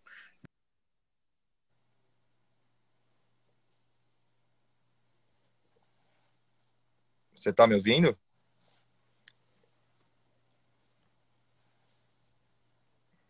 Fala, Fabio.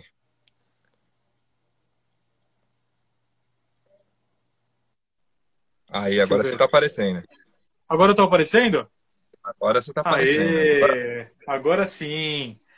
Olê, cara, queria de novo, queria te agradecer muito por ter aceito o nosso convite, participar dessa live incrível. É, você é um cara que conhece bastante.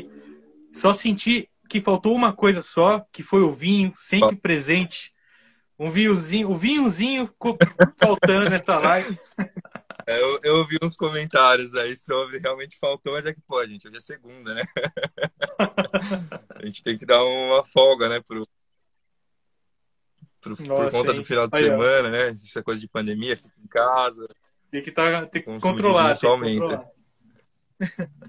Não, tá jóia. E, cara, Pô, muito obrigado pelo convite aí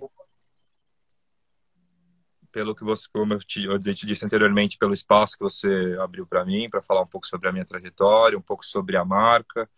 Eu acho que, como eu, como eu disse no meio da live, eu acho que é super interessante para toda essa galera é, que não, não viveu isso lá atrás e para a galera que é interessada em história de produto conseguir entender que existem outras marcas muito legais que fazem produtos muito legais e que carregam uma puta bagagem.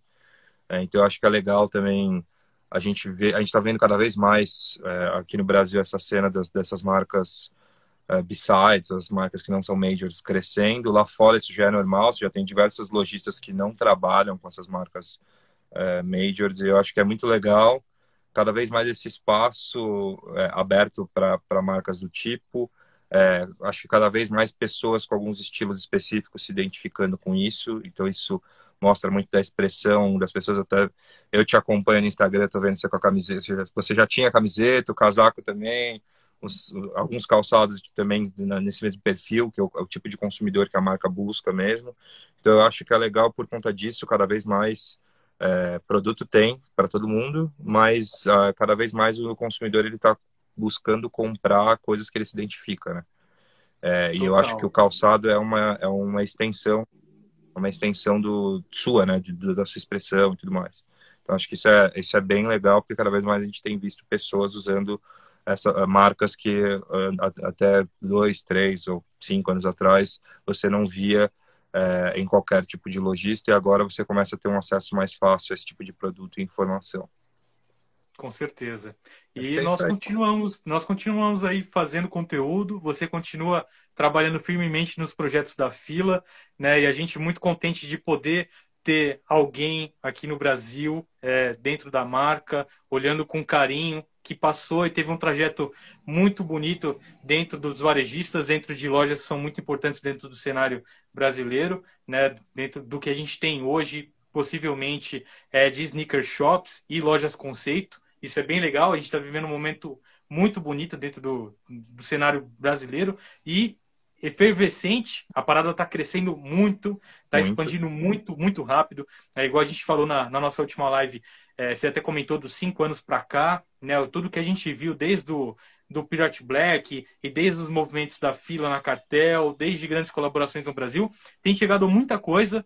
É, não dá para reclamar, tem para todos os públicos e a gente tem, eu acho que, uma tarefa muito importante aqui, que é justamente de levar é, informação não somente sobre os majors, como você comentou, mas informação sobre calçado, sobre tênis e sobre uma coisa que a gente gosta muito, né? E... Então tem para todo quanto é gosto. Então assim, e... é, não, não tem como a gente, eu acho que é muito uma grande, uma coisa que eu não tento seguir é justamente focar nas grandes marcas somente porque isso traz uma problematização de alienar um pouco o público da gama né, e do macro que a gente tem de condições e opções.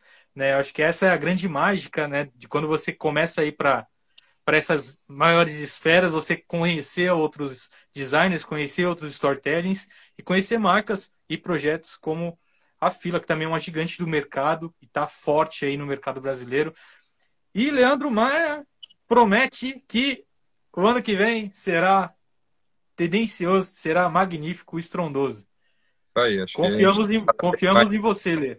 Então, cada vez mais fazer barulho, acho que é importante. Só voltando no que você disse sobre os últimos cinco anos e tal, acho que cada vez mais a gente viu é, o que antes era tratado como só esporte, né? a gente começou a ver a, a moda colidindo com o esporte, e isso trouxe essa leva de novos consumidores que hoje em dia eles não querem saber da marca e sim do produto tendencioso ou não.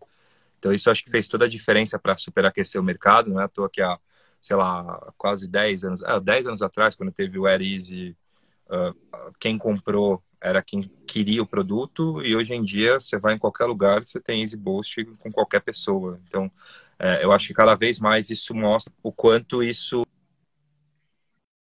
aumentou uh, e, e aqueceu o mercado, tanto calçado quanto confecção no geral, assim, as pessoas começaram a, a se vestir dos pés para dos pés em diante. Então, isso refletiu muito né, no, no mercado como um todo. Sim, com certeza. É, nesse, o mercado ele tá realmente bem bem quente, né? As pessoas hoje aí, a gente, eu, eu pelo menos aqui na página, eu enxergo grandes movimentos de pessoas que antes não tinham olhar para outras marcas, mas aí devido à demanda e de não conseguir aquela coisa que está ali sempre no lançamento, sempre que é o mais desejado, acaba olhando para o lado, aí quando ela olha para o lado, ela acaba inclinando totalmente para o lado, indo para outras marcas, indo para outras coisas. E aí, essa inclinação, quando acontece essa inclinação, eu acho que isso é o mais legal, porque quando ela começa a olhar para uma outra marca, fora aquela que está lá em cima, né, que está aí aquecendo o mercado, é, ela começa a sempre se atentar nas coisas que estão acontecendo. Né? Sim, sempre se atentar nas coisas que estão acontecendo. Você abre aí, um pouco eu, o campo de visão, né? Abre o seu campo de visão. E aí, e aí a pessoa começa a olhar para outras marcas e olhar as coisas que estão acontecendo no Brasil. Eu acho que também é muito importante quando a pessoa sabe que tem pessoas dentro das marcas brasileiras que estão olhando com carinho para o público e prometem trazer coisas e estão fazendo coisas para realmente abrir isso e trazer novas opções para ela, né? Para falar assim, ó, não, tem essa opção aqui e isso daqui eu prometo que vai ser um produto que vai te atender bem e tem uma história legal e eu espero que você goste ou pelo menos conheça, né? Sim, é, essa, é, o mais importante hoje em dia, as pessoas estarem abertas a, ao novo, né? Então, é, muita gente é, querendo silhuetas que todo mundo quer, mas ninguém às vezes se atenta que tem diversas silhuetas muito bacanas entrando no mercado e que ninguém, todo mundo deixa passar e aí, de repente quando vai ver todo mundo quer a silhueta e não tem mais. Isso acontece bastante com o 990 da vida, essas coisas que eu, a gente viu isso acontecendo, né? Teve o lançamento, teve o relançamento, o, o update da versão e aí ninguém comprou na época, agora todo mundo tá atrás. Sim. Até mesmo Dunk, como a gente falou, né? Então, Até mesmo isso Dunk. é bem recorrente no mercado. Sim, total.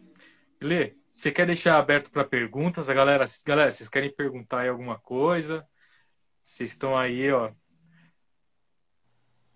Cara, por mim, pode ser. Vamos, vamos lá. Estamos aqui. Se você não caiu, então tá. Eu não caí, tá, tá tudo certo. Se vocês quiserem mandar aí, perguntas. O pessoal tá comentando aqui. Sai ah. do hype, galera. É gasto de tempo e dinheiro. Tem muita coisa boa por aí. Realmente, galera. É. Eu, aí, eu... Falando sabe do negócio, viu? Que ela, ela, ela tem uma, um gosto bem, ciru, bem cirúrgico. eu, eu, eu falo que eu gosto, eu gosto bastante, né? Quando, quando as pessoas consomem coisas que estão em tendência né? E eu, eu não, não, não repreendo quando a pessoa vai lá e tipo, só compra o tênis porque quer ter o tênis e tal. Eu não, não vejo problema nenhum, né? Agora, quando isso vira uma compulsão, e aí me preocupa o pós, né? É como se fosse o a, a pós-entrega, né? Aquela aquela pós-entrega, porque assim, a pessoa consome, ela tem aquilo dali, e aí depois daqui a cinco dias, daqui a uma semana ela olha para a prateleira, e aí já tem um outro lançamento, aquilo não faz sentido para ela. Então, tipo, ela vai olhar para aquilo e falar assim: o que, que eu estou fazendo com isso, né? E, a, a, e eu acho que isso não é legal. Com, tipo... com pessoas que estão estão nesse mercado há mais tempo, que gostam de produto há mais tempo, acho que é normal, né? Você olhar para uma silhueta e falar, poxa, hoje eu gosto dela, daqui a X anos eu não gosto mais dela e é normal. Mas hoje a galera, o, o grail da galera é uma semana um, daqui a duas semanas é outra, silhueta totalmente diferente. E eu acho que isso é muito louco porque você começa a enxergar que nem todo mundo está ligado no que na história em si e muito mais no, no produto e no hype que é vendido hoje em dia muito pelo Instagram. Né? O Instagram ajuda muito isso. Sim, então com certeza. O pessoal tá, o pessoal tá aqui, o pessoal tá voltando, hein? Tá, a galera tá voltando para a live. Vinícius Ramos, grande abraço aí, meu amigo. O cara tem uma coleção violenta de Dunk, cara lá do sul. Nossa, esse cara também é terrível. Pergunta se ele tá com saudade do Hotel Visão e dos almoços no Vincent. É, o hotel é o hotel que eu fico toda vez que eu vou lá pro, lá pro sul, lá que é onde tem, a gente tem a, a fábrica. Então, é um lugar, um lugar onde a gente sempre fica lá hospedado, que é, é engraçado. tem hoje compra. É, o pessoal comentando. É, Hoje, hoje a galera, a galera tem a, essa questão do consumo, né? De, de consumir sempre que está em tendência. É justamente esse, esse ponto que é, não repreendo, como eu disse. Eu acho Sim. legal, acho válido todo mundo ter consumido o que quer, mas eu acho legal quando a pessoa ela se adentra um pouco mais para saber o que está acontecendo, né? Por que, que o Virgil Abloh colocou um monte de lace em cima, sobrepôs lace num cabedal do Dunk? Por que, que ele fez isso? Ah, poxa, se liga no movimento que aconteceu em outras marcas após essa, esse lançamento. Muitas outras marcas também repercutiram esse movimento. Né? E o que, que veio antes disso? Né? Aconteceram outras coisas, tiveram outros designers. Eu acho que esses movimentos é, é bem legal da gente conhecer, até para a gente se interar, porque às vezes você vai começar a se interessar por momentos que não estão na sua época, né? Exato. Porque exato. calçado é ciclo e calçado é atemporal. A gente pega aí o exemplo do Jordan 1, Brad que você mostrou da sua coleção. É um uhum. tênis de 85 que fez sentido em 85, faz sentido hoje, sempre fez sentido. Então, Essa... E, uh, hoje está todo mundo louco no, no, nesse produto novamente. Mas eu acho que é bem isso que você falou. Né? Cada vez mais as pessoas estão ampliando o campo de visão. É, eu vejo o caso assim aqui no Brasil de algumas marcas que começaram a ter destaque. Então, marcas menores ainda, como o caso da Vert, que é uma marca que no Brasil tem funcionado muito bem. Lá fora ela também se consagrou. Uma marca de produto nacional e, e, e com, uma, com todo um um plus lá fora, ele tem toda uma, uma estratégia totalmente diferente da do Brasil, mas você vê que é uma marca que veio de lá para cá, sendo produzida aqui. E, cara, foi muito louco. Uh, como agora você vê todo lojista trabalhando com essa, com, com essa marca específica. Sim, eu tive, então, cara, é... eu tenho uma história bem legal, porque eu tive a oportunidade de conhecer os caras da Vert aqui no Brasil e conhecer o cara que fornece o tecido sustentável que vai legal. no cabedal dos modelos muito legal. Fica em uma loja aqui em São Paulo. E aí eu tive a oportunidade de bater um papo com ele, conhecer o projeto, que é um dos projetos mais legais que eu acho da VET, que foi o Maracanã. Que foi o seguinte, eles pegaram todas os, as cadeiras do antigo Maracanã, é, destruíram elas, fizeram disso o material reciclado, fizeram os fios e a trama do tecido para ir nos cabedais de alguns modelos, o refugo, do que sobrou, porque eles fizeram com as, os mesmos materiais dos bancos antigos as novas cadeiras do Maracanã. É tudo reciclável. Tudo e aí o que sobrou desse refugo, eles fizeram esse tecido e fizeram o modelo Vert Maracanã. Foi um modelo limitado e que vendeu demais, demais. Foi tipo, esgotou rapidamente. E esgotou ainda mais porque próximo desse lançamento, a Kate Middleton, a, a, a princesa, eu, ela foi, ela foi vista com, com o calçado da Vert. E os caras falaram assim que foi um absurdo, porque assim, ela apareceu com o calçado da Vert, no mesmo dia eles venderam o que eles venderiam no ano. Foi assim, tipo, boom! Foi, foi um, uma parada absurda. Muito legal, muito legal. Essa, essa foi um dos bate-papos mais legais que eu tive. Assim, Você falou em é, eu... dentro das indústrias. A collab Olha que, que legal. Owens também, que foi um produto que é mais de 85% do cabedal é feito do material uh, biodegradável, reciclado. Então, assim, eles têm esse foco muito grande com sustentabilidade. É, e é uma coisa que é tudo feita praticamente dentro de casa, né? Tudo feito no Brasil, Sim. muita gente não se ligava nisso. E lá fora a marca era vendida como uma marca praticamente de luxo. E aqui, quando ela, ela, começou a atuar aqui no Brasil, as pessoas não entenderam muito bem o propósito da marca, mas de repente ela foi conquistando o mercado e deu no que deu. Então, acho que é, é, esse movimento é, é, muito legal, assim, citando até a própria fila também, quando a gente entrou no mercado também, a gente entrou muito por essa questão, no mercado de moda em especial, a gente entrou muito por essa questão nostálgica e em questão de um curto espaço de tempo, é, esse novo consumidor começou a entender essa, essa questão da volta dos anos 90 e tudo mais e começou a absorver os produtos é, com uma referência um pouco mais moderna, né, sobre.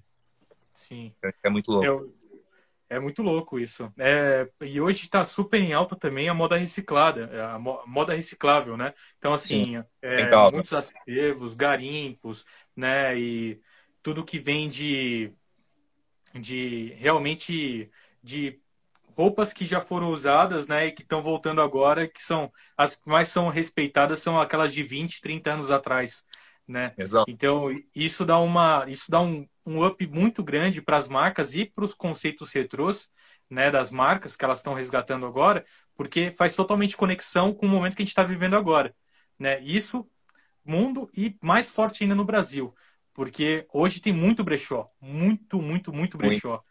E muita marca trabalhando com isso, com a questão do produto reutilizado, de aqui, matéria. É, a Jess Teles até comentou aqui, upcycling. É, exato, é isso aí. É isso aí. Tem uma, uma pergunta aqui, mercado, tendência, onde você busca suas referências e inspiração? Cara, é, na real, assim, por trabalhar nesse mercado e por produto, com produto em específico, a gente tem que acabar pesquisando é, muito mais o comportamento do que prime, primeiro o comportamento e depois a tendência.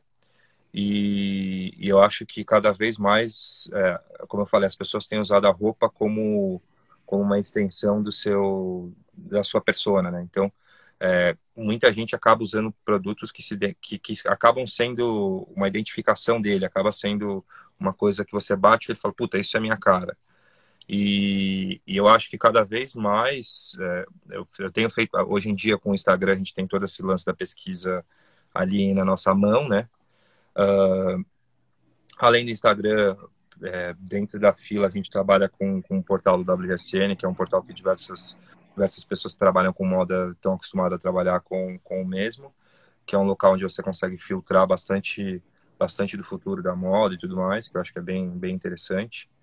E eu acho que o, a outra, o resto da porcentagem dessa conta, eu acho que é feeling, pessoal. Eu acho que você tem que cada vez mais é, se atentar com as coisas que você que você gosta, que você é, quer, quer mostrar, mas é óbvio que eu, eu, brinco que não pode ser um gosto 100% pessoal, né? Não é porque eu gosto de tal coisa que eu vou fazer tal coisa. Mas eu acho que é muito do, do feeling e dessa dosagem de, de entender qual é o momento, o timing certo para as coisas entrarem, é, o porquê de você estar tá contando aquilo. Né? A gente viu esse ano e o próximo ano agora muita gente falando, é, até o Léo Boen comentou de, de, de Tóquio e tal, muita gente falando de Tóquio por conta de Olimpíadas, então muita marca também tem uma certa conexão com, com a Ásia, seja não por origem, mas às vezes por, dita, pelo ditado da, do, do mercado e do varejo de lá. Então, a, a, a fila mesmo lá, lá na, na Ásia é uma marca muito grande, assim. A gente tem muitas lojas, uh, praticamente, uh, aonde tem Uniqlo tem fila. Então, assim, é, em todo lugar tem, tem loja da marca. Uh, então, acho que cada vez mais isso começa a, a, ser meio que orgânico. E o Instagram ajuda muito nisso, né? e eu acho que é legal também, aí falando mais pessoal, assim, acho que quando a gente podia sair, né? Você vê o que as pessoas estão usando, você começa a ter alguns inputs e insights. É, as viagens que eram, que eram precisas ser, serem feitas para você conseguir entender.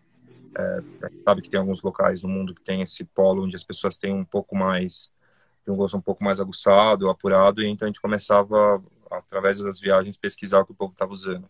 E também acho que muito dessa onda do brechó também, essas coisas também sempre ajudaram, né? Você, você vê o que, que o que, que de velho de repente começava a surgir. Você vê há três, cinco anos atrás, teve uma leva de bombar, track suits de nylon, roupas de lanca, cara de Adidas, Puma, Sérgio Tacchini, Fila. Agora está vendo muito denim, muito leves vintage, que sempre teve, óbvio, mas cada vez mais. Então, eu acho que isso é bem interessante porque é, quando você tem que começar a equilibrar essa a visão com o que você sabe que as pessoas estão usando e o que você está vendo as pessoas usarem também.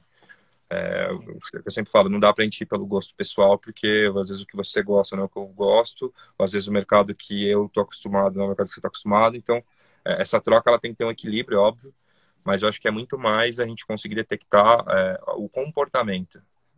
Sim, o comportamento. É, isso é muito legal, porque vou até deixar aqui um abraço aqui pro Deco, que tem entrou aqui na live aqui, grande amigo. O cara tem uma coleção sinistra de tênis também, um cara que está aí também há muito tempo. Léo Boim, que está aqui com, tá aqui batendo papo com a gente junto, a Gé, Jess Teles, é, o Plaza, que está aqui, N, ND, NDMC, eu acho que é isso, se não for isso me perdoa.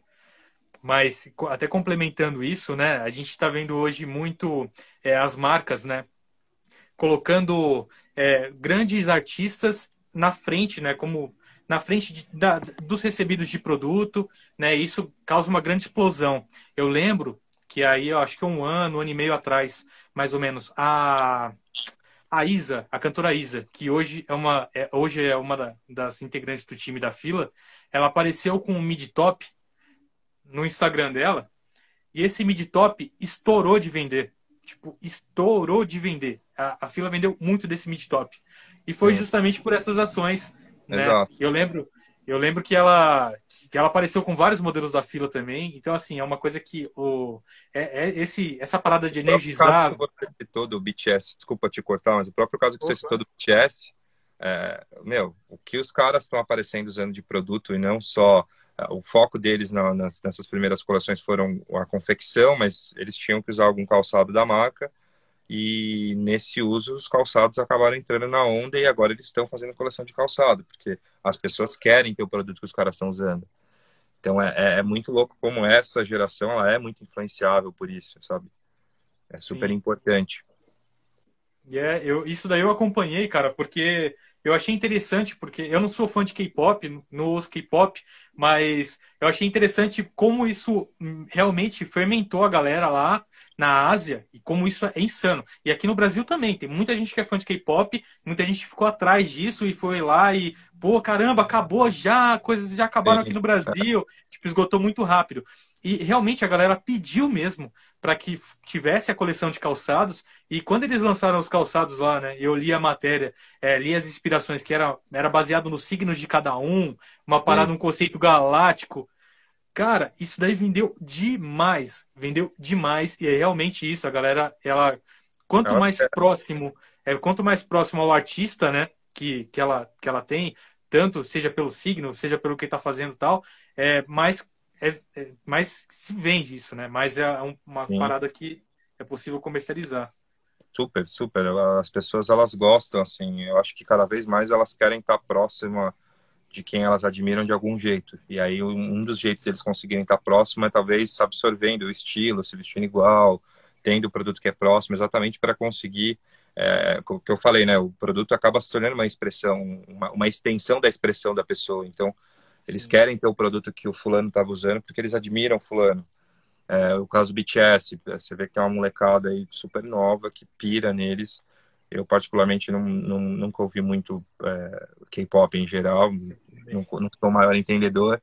Ouvi uma ou outra música deles por conta do, do, da ação que a gente fez com eles em si, mas é, a galera, uma, uma galera assídua, maluca por eles e tudo que saiu, assim, vendeu, assim. Então, e não foi só, foi global, né? Não foi só lá, nem só aqui. Né? Tanto do mundo que teve sold out. Então, isso foi muito louco, assim. Foi um, um baita parâmetro para você ver como essa galera, que é uma galera muito mais nova que tá ouvindo K-pop, né? Então, é, é, uma galera que já tá com essa coisa de eu preciso ter o produto porque eu preciso ter, é, me expressar ou agir igual esse, é, esse ídolo deles. Sim, total. Cadê? Deixa eu ver se estão mandando perguntas aqui. O Marcelo está comentando aqui que rola um samba aí que. o, Marce... o Marcelo. O médio, médio é terrível, cara. Ele, ele, já, ele já foi meu conterrâneo aqui, né? Ele toca um Jorge Ben que o menino dança. Pô. e, gente, vocês têm mais alguma pergunta pro, pro Lê? Lê tá aqui, ó, disponível pra gente. Agradeço muito aí, Lê, pela disponibilidade de ter estendido a live.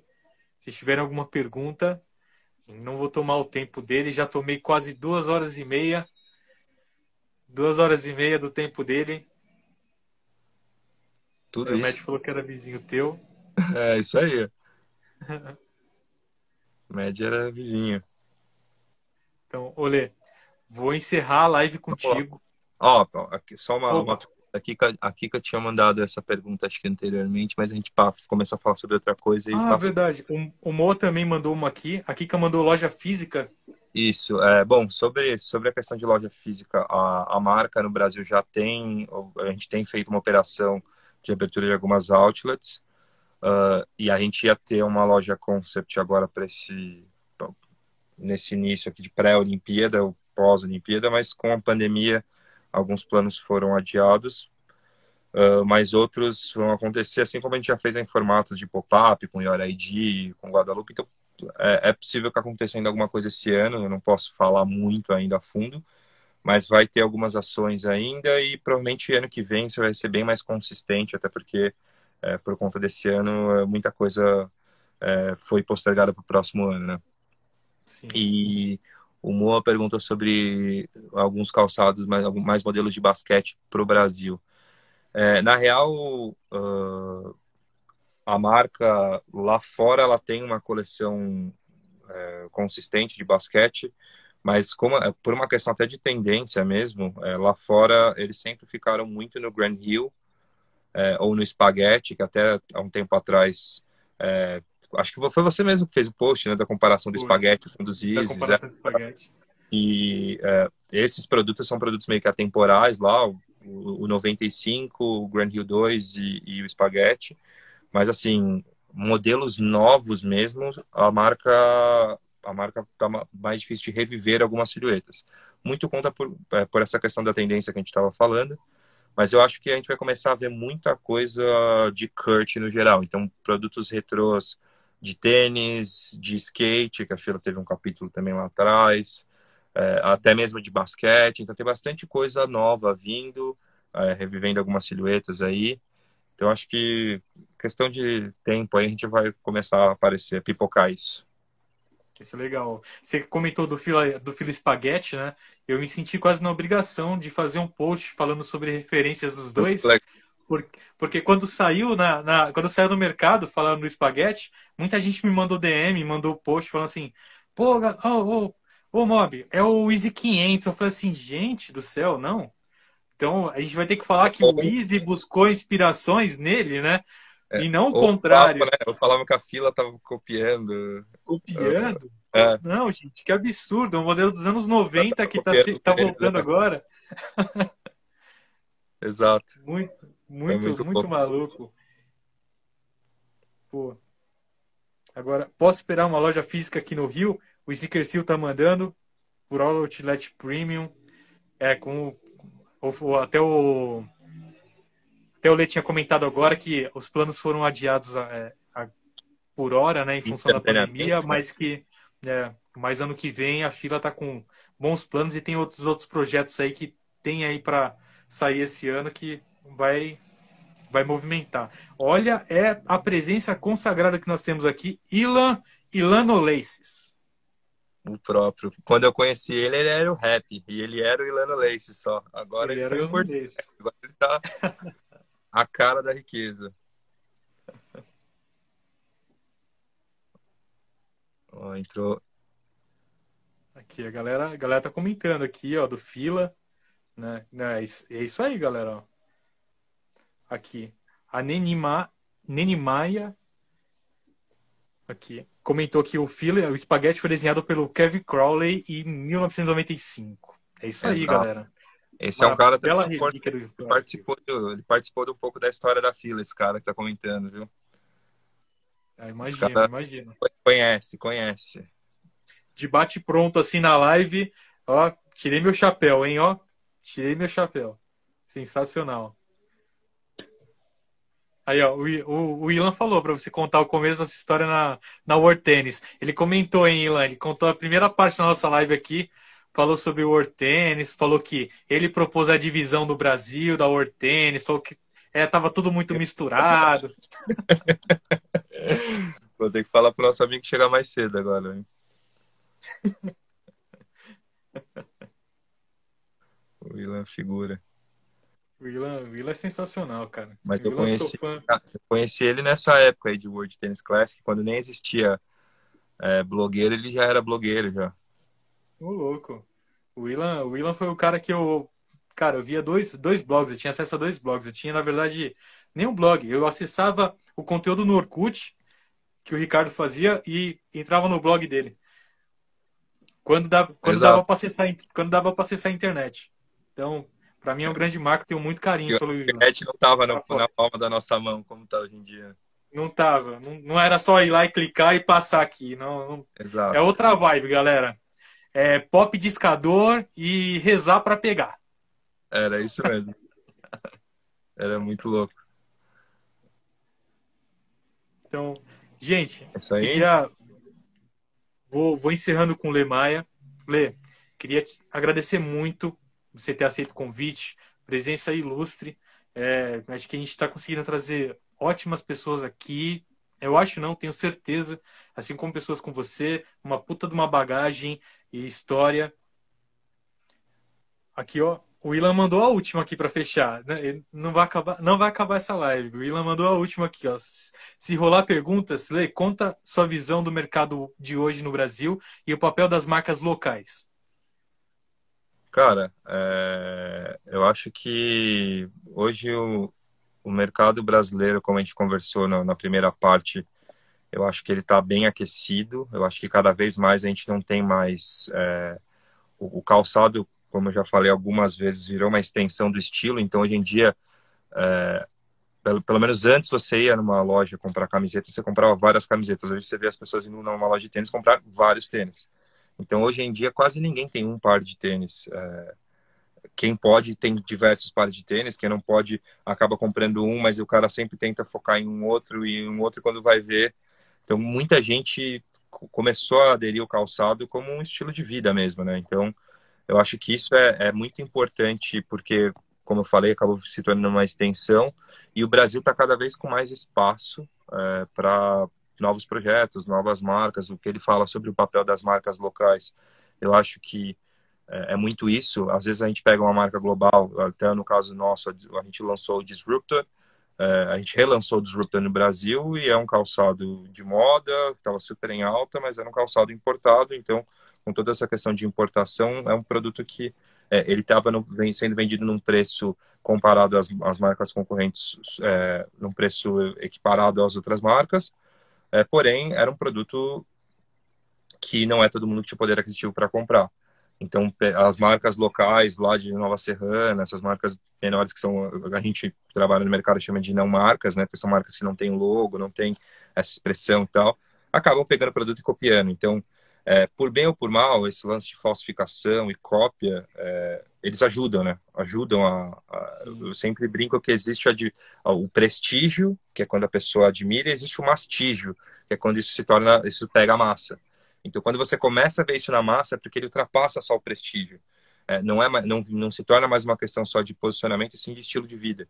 Então, isso acaba tornando um negócio muito mais saudável, por mais que é, essas marcas é, acabam consumindo um trecho. E, além disso, existe o papel da marca local, é, que está fazendo trabalhos totalmente diferentes. É, igual a gente pega o caso da Pace, fazendo. Eles fizeram o, o Self Adapt Lug lá no, no, no, no, primeiro season de calçado com solar vibrante. Agora eles estão lançando as sandálias, deve vir mais coisa nova por aí. É, mas cada vez mais essas marcas, marcas nacionais se destacando. A, a Pie, que já, já fez Air Force One, mas por mais que seja uma marca é, internacional, o espaço da, de abertura de marcas nacionais com, com esse cross internacional, a gente mesmo com Guadalupe. Então, cada vez mais isso está tá se aquecendo e eu vejo que, infelizmente, é, o brasileiro não dá muito valor ao produto próprio. Mas cada vez mais, é, a gente pega o caso que eu citei agora mesmo de ou de P, que é marcas nacionais que acabam fazendo coisas fora e se destacam, e o brasileiro aí quer o produto. Então, cada vez mais, eu acho que é, eu acho que pós-pandemia vai ser um movimento natural das pessoas começarem a olhar mais para o produto nacional porque acho que isso é uma tendência de comportamento global, de, do suporte ao local, de você começar a consumir produtos do local, feitos aqui. Então, tudo isso vai ter uma grande diferença uh, e, uma, e um grande peso nas escolhas. Mas eu acho que eh, cada vez mais vai ser importante a gente começar a ter essa abertura de, uh, abertura de visão de que não existe só aquilo existem outras marcas. Um dos maiores exemplos que eu posso citar e que todo mundo conhece, que acho que muita gente já teve, é o calçado da Osklin, que não tem como falar.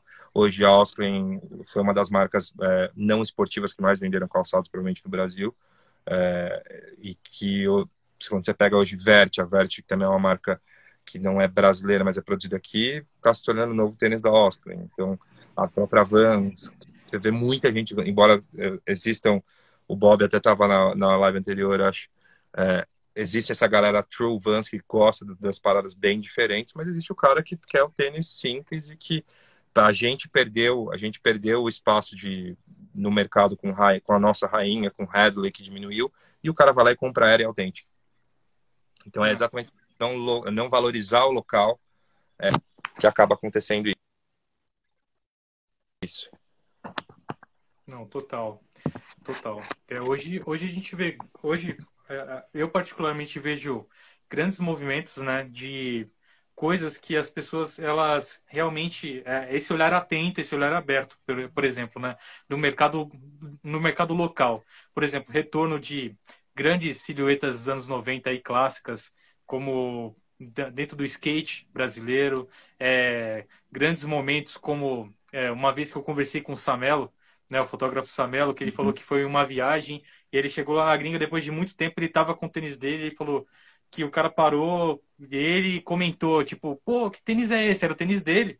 E aí o cara, tipo, nossa, esse tênis é muito maluco, tal, e e assim, é um tênis com raízes brasileiras. Né? Então isso é muito legal quando você vai, você vai em outro lugar, você está com um fila da Guadalupe, ou então você está com um tênis fabricado no Brasil, no M2000, você está com um, um, um, tênis, um, por exemplo, algum da os grandes maiores tênis aí do skate brasileiro fabricados no Brasil, né? Sim. Aí que estão retornando agora. Quando você pega uma colaboração da Your ID, por exemplo, com, é, com como foi o, a, o Barista com a New Balance, e esse ir para outro lugar, e aí a galera, tipo, nossa, que loucura, né? Você pega a Converse agora com o Biano, com um Exato. tênis fabricado no Brasil, duas camadas, pô, tem desgaste, puta de uma entrega teve a história que eu até participei aí no processo, no meio do caminho, que foi do Converse com Cartel, que era uma trilogia também que contava um pouco da história é, do, do bairro de Pinheiros. Então, assim, cada vez mais existe muita, existe muita história para ser contada e para ser traçada, que é a questão que a gente estava falando de legado, mas o, o consumidor ele também tem que estar apto a abrir um pouco esse leque. Eu acho que a pandemia vai, vai ajudar nisso também. Total. Eu até o Willan comentou aqui, Lecheval, M2000. M2000 eu consegui encontrar o cara que tenha que comprou a marca recentemente, que ela passou na mão de três pessoas diferentes aí nos últimos 20 anos. E o último cara que comprou, que é o que comercializa ainda aquele mid top, que é o mais clássico, que não volta aquelas uhum. outras versões tecnológicas da época dos anos 90, porque eles falaram que não tem mais os moldes de criação e não tem mais a bala para poder pagar aquela, aquele investimento que tinha na época, que eles realmente quebraram com a abertura do mercado nacional na época, né? E aí passou em três mãos diferentes e hoje o cara, tipo, ele meio que quer reativar, mas ele não tem força, justamente porque não tem não tem um apote para poder reativar a marca. E muita marca brasileira, não só não só no calçado, mas também do streetwear, que foi bem o que você comentou, né? Isso falta um pouco dessa essência do brasileiro de falar assim, pô, caramba, uma marca aqui de roupa tá vendendo uma parada aqui a 200 reais, mas, pô, o cara ele tá, ele tá mandando a produção dele para um ateliê que, a, que, tipo, a pessoa lá na, em algum lugar que realmente faz aquilo dali manual, o cara ele fez uma busca de um material de tecelagem, gramatura incrível em um outro, em um outro local que fabrica um produto excepcional e tem uma venda justa para poder fazer isso e tudo aqui no Brasil. Né? Então, assim, fortalece várias partes e por isso que tem, por isso que tem um, um preço que é um pouco mais acima, né? Exato. E aí o cara, aí o cara não compra a camiseta de 200 reais, mas paga 500 numa Supreme. Aí você fala, pô, não entendo. É. Aí a gente volta nesse looping que a gente estava falando sobre Instagram e, enfim, essa, essa, esse mix que só, só a gente não consegue entender. Com certeza. Aí, que os caras estão falando que são old school. Velho, mano, falou M2000 entregou. É isso aí. Total. Lê. Porra. Agora, galera, vocês têm mais alguma pergunta? O papo tá excelente, tá 10. Agora vai que a gente vai, a gente vai extrapolar a segunda, a segunda live. Segunda live. Super. Isso é verdade. Eu tenho Big Johnson aqui em casa, hein? Isso é verdade, isso é real. Eu tenho umas três peças da Big Johnson aqui em casa aqui. Isso é louco, anos 90.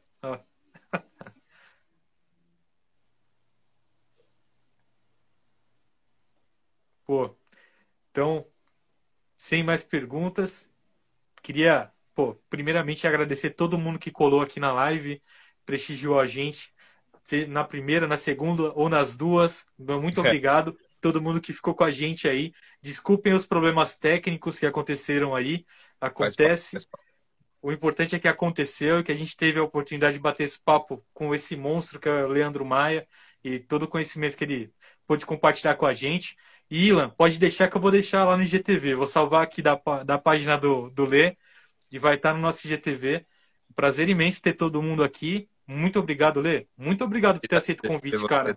Aí, Super 10, velho. O convite, dar esse espaço aí para falar um pouco sobre, sobre mim, sobre, sobre a marca.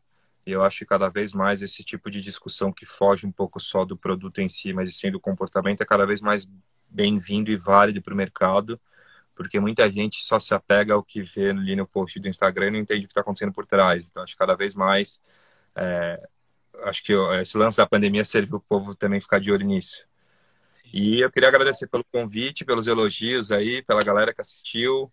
É, brigadão para todo mundo. E nos vemos em breve. Fechado. Lê, grande abraço. Pessoal, um grande abraço. Uma ótima noite para todos vocês. Tamo Valeu. junto e até breve, Lê. Até mais. Até mais.